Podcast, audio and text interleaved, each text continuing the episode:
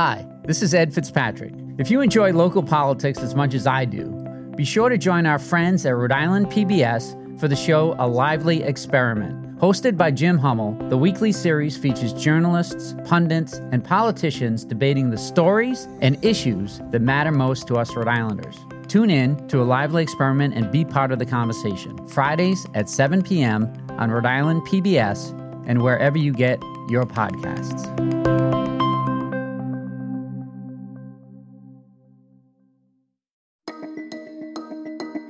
From the Boston Globe, this is Rhode Island Report.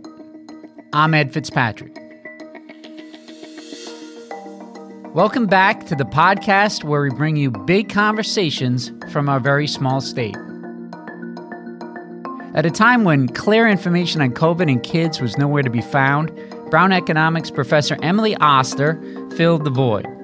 She gave parents data and tools for making tough decisions about things like daycare and visiting their grandparents, advocated for a return to in person learning, and even developed a database on how COVID's affected schools across the country. Depending on whom you ask, Emily Oster was either a data driven lifesaver or an academic who was disconnected from everyday realities. She's joining us here in the studio just as kids ages 5 to 11 are finally able to receive the COVID vaccine. We'll talk about that and more after a quick break.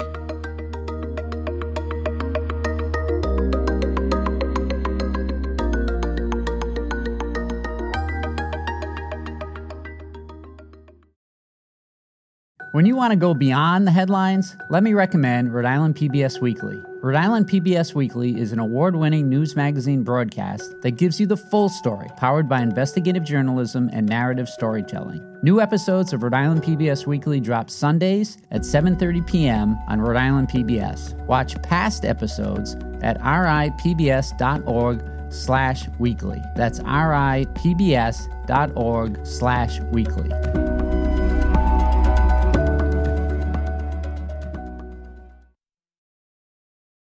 Welcome back. Emily Oster is a professor of economics at Brown University and the author of three books on parenting. During the pandemic, she launched the COVID 19 School Data Hub, a database on how COVID has affected schools across the country.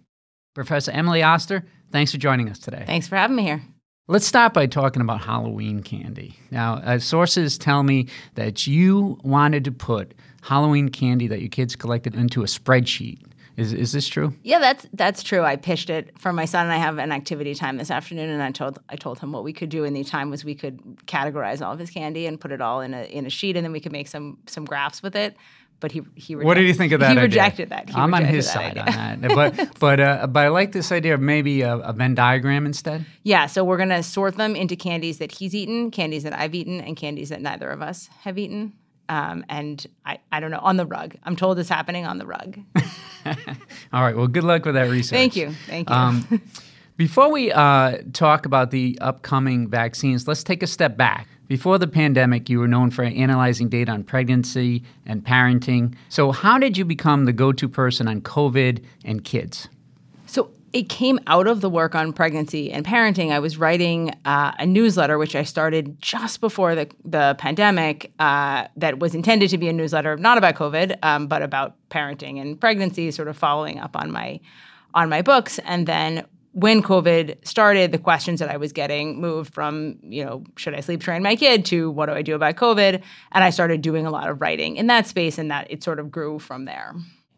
How do you respond to critics who say an economist shouldn't be giving public health advice? I think for me, the thing, the two things that I would say are one, I think we always need multiple perspectives. Uh, and there's a lot of value in bringing many different perspectives, particularly to a problem that is novel like this. I think the other piece is that much of what we're all doing at this point is analyzing data, and we all have training in analyzing data, and I have a lot of training in that, and people in public health have training in that. We don't always see the data exactly the same way or think about it the same way. But again, I think sort of going back to the multiple perspectives, I think that there's there's something that we're adding as well. You were one of the early voices to urge schools to reopen during the pandemic, saying they were not the super spreader sites people feared. Uh, more than a year later, what did you get right and what did you get wrong about schools reopening? I think that broadly, uh, I got right that schools were not sources of super spreading events or even much spread at all. I think we we said that based on our data very early, and by the time we got you know four or five months after that, and certainly now, I think there was widespread agreement that schools were not significant COVID spread events. I think there's many things that we all got wrong, and I think that you know f- for me, um, a lot of what I think I got wrong was there were many moments in which I did not recognize sufficiently some of the fear and some of the discomfort that was driving people and fell too quickly into well let me show you the data let me show you the data without acknowledging that uh, that fear. And i think for some of the messaging might have been more effective if i had engaged more with those concerns hmm. Maya Chavez, a high school social studies teacher in Providence, told the New York Times that there's a serious disconnect between your idea of what school looks like and the reality. At least 30 students at her school in Providence tested positive for COVID 19. So, how do you respond to questions about whether your advice was actually workable for working class? communities of color. Uh, you know, are you taking in, into account that private schools are in a much different place than public schools, where may, you know maybe a classroom window doesn't open, for example? On the one hand, finding resources for schools to open in a way that makes people feel safe, that involves precautions and testing and all of the things that we think we should have. That is very important. On the flip side, a lot of what we saw last year did suggest that schools could open safely, even with only a subset of those mitigations in place, including some that were very inexpensive, like masking. And so I think there's a little bit of a tension there. And I think the other thing I would say is that when we see now, we're starting to see some of the losses that are coming to kids out of having not been in school last year, those losses are also being disproportionately felt by students of color, by students in lower income families. And that side of the coin is something that I think we need to have as part of the conversation. The learning loss you're talking the about. The learning losses, my guess is eventually the socio-emotional losses, other kinds of health losses. So not just learning losses, but all of the other things that are going to come with this. But yes, learning losses too. You advised Governor Raimondo on reopening schools. How did Rhode Island's reopening stack up with the other school districts you've seen? So, Rhode Island is one of the few predominantly Democratic states that had a widespread school reopening. Um, so, we had, you know, if you look on our little map on our on our website, you can see you know Rhode Island has had a much more significant amount of reopening than than Massachusetts, um, probably comparable to Connecticut, certainly more than a place like uh, a place like California. So I would say on on the whole, Rhode Island was uh, was out ahead of of school reopening and also had very good data a very good data collection infrastructure for looking at the safety around schools. And how do, how do we do in terms of COVID spread in schools? I think we did well in the sense that everybody, that in general last year, there was not much COVID spread in schools in any place, including Rhode Island. And so that I don't think there's any reason to think Rhode Island was an outlier in either direction. Last week, Westerly launched Rhode Island's first COVID test to stay pilot program, allowing unvaccinated students in pre K through sixth grade to stay in school after COVID exposure if they test negative for the virus. Should that be used in other parts of the state? Yes, I am a uh, an enormous proponent of test to stay. Um, you know, I think that we've seen that quarantines are very disruptive for kids. Um, they cause a lot of missed school. They're disruptive for parents.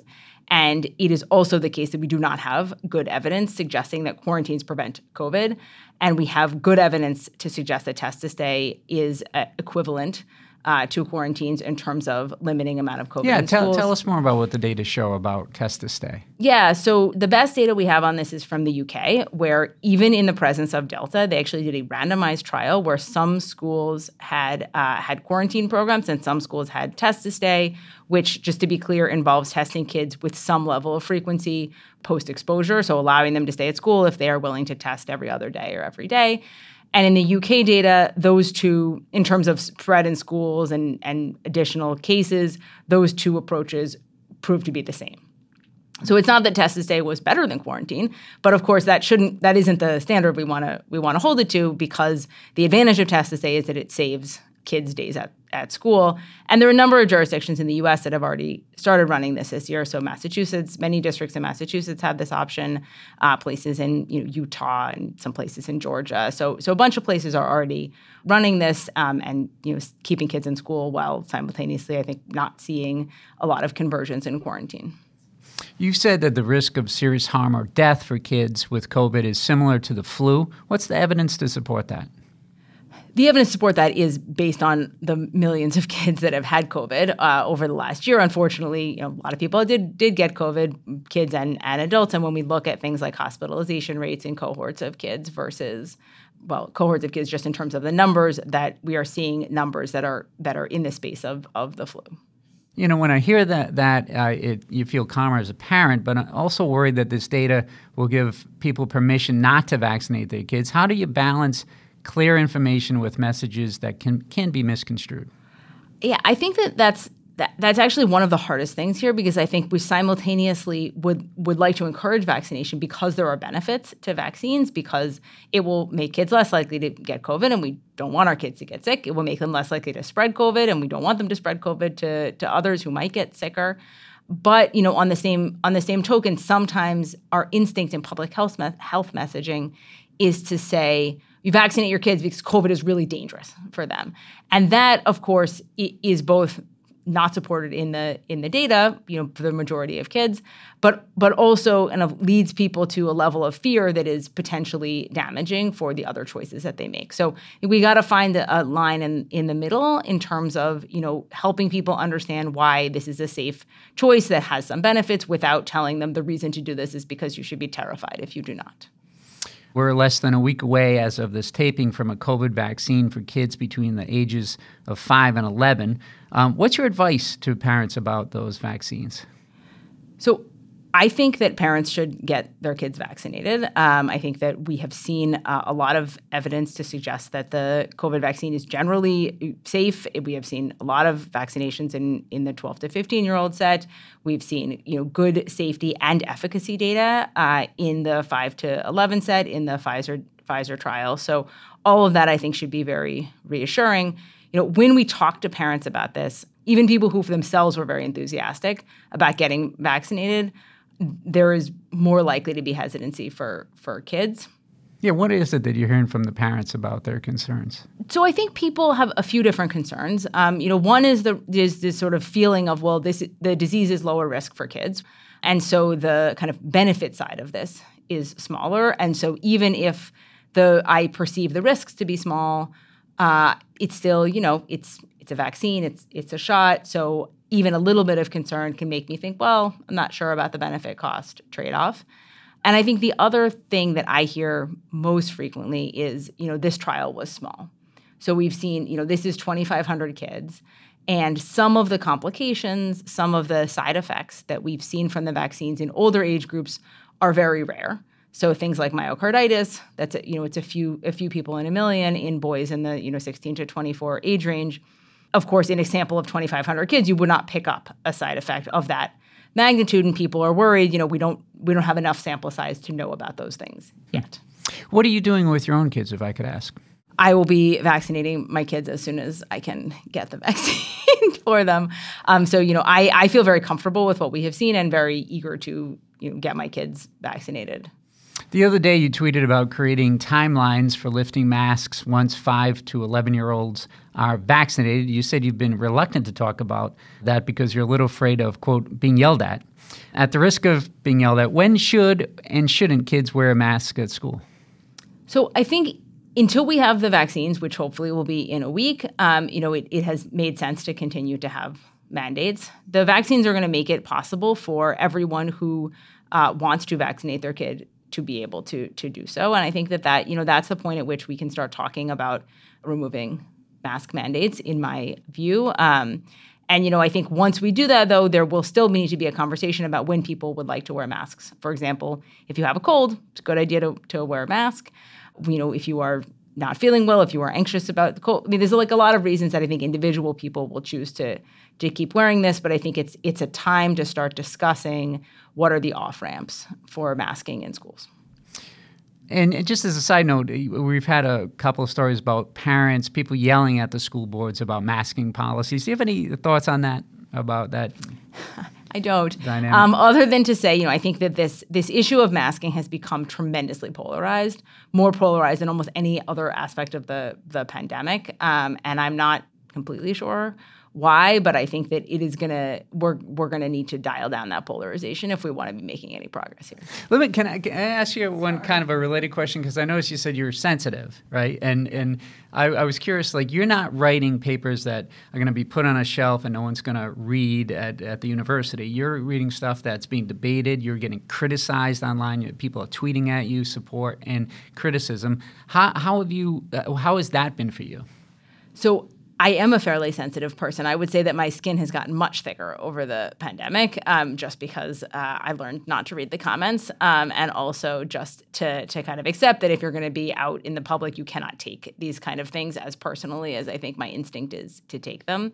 But the the other thing I think is very protective for me is that I feel very bad in the moment, and then I almost immediately forget. Uh, and I'm totally willing to do the same thing, like uh, you know, two weeks later. Even though at the time I'm like, this is terrible. I'm never doing anything like this again. Then it's kind of immediately, immediately gone. And I think that that that may be an unusual but somewhat protective feature. And, and and have you felt like going through the pandemic that you've been able to contribute something that uh, informs the public discussion? Because this is what we've been talking about for two years. Yeah, I mean, I feel like I have been able to help in some ways. I think particularly on the school stuff, you know, I know that that in the end some people think the opposite of this, but I feel like I was helpful in opening schools and then that was a good thing. And when I think about some of the of the pushback and some of the ways in which people yelled at me or I felt bad, I come back a little bit to thinking, you know, but maybe some kids got to go to school because I got yelled at, and like that's totally worth it. Yeah. What do you say to the critics? Because they think you, this is dangerous advice. What do you say to them? would say that I, I think that there are there are downsides in all the directions, and we failed to prioritize kids, and we failed to recognize how important it was for them to be in school, not just because they need to learn, but because for all of these other reasons. And I think that throughout the pandemic, we have not given kids what they deserved, and I hope that that will change. You're dealing with data and figures and spreadsheets, but uh, how have you uh, handled dealing with the emotion that goes with these in, these public policy decisions, matters of, of life and death?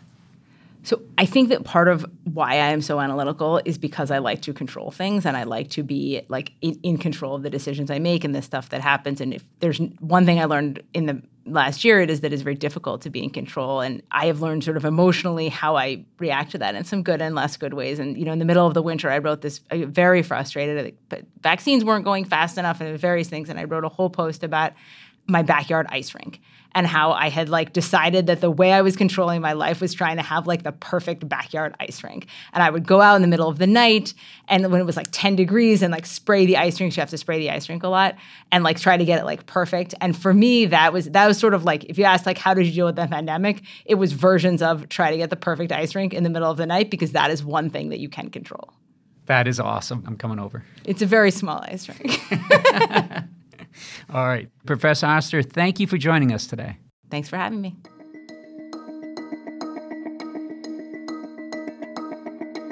Here are a few other stories to check out this week from Globe, Rhode Island. My colleague Brian Amaral has the latest on the homeless situation in Providence.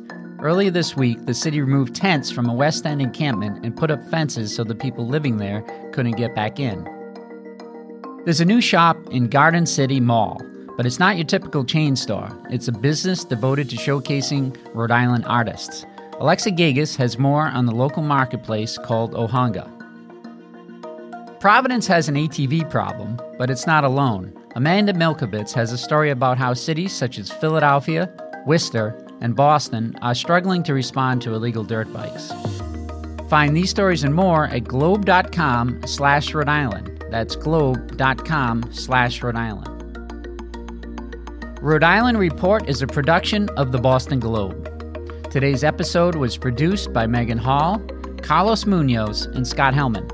Audio mixing and mastering by Marissa Ewing of Hemlock Creek Productions. Our music is from APM. Got a tip? Have someone you think we should talk to? We'd love to hear your ideas. Send us an email at rinews at globe.com. And if you like the show, do us a favor leave us a review on Apple Podcasts. I'm Ed Fitzpatrick. See you next week.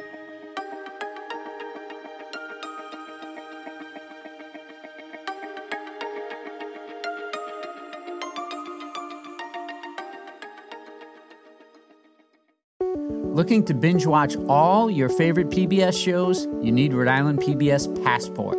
Masterpiece, Antiques Roadshow, Rhode Island PBS Weekly, and many more. Watch them all anytime and from any streaming device. Learn more about this member benefit at ripbs.org slash passport. That's ripbs.org slash passport.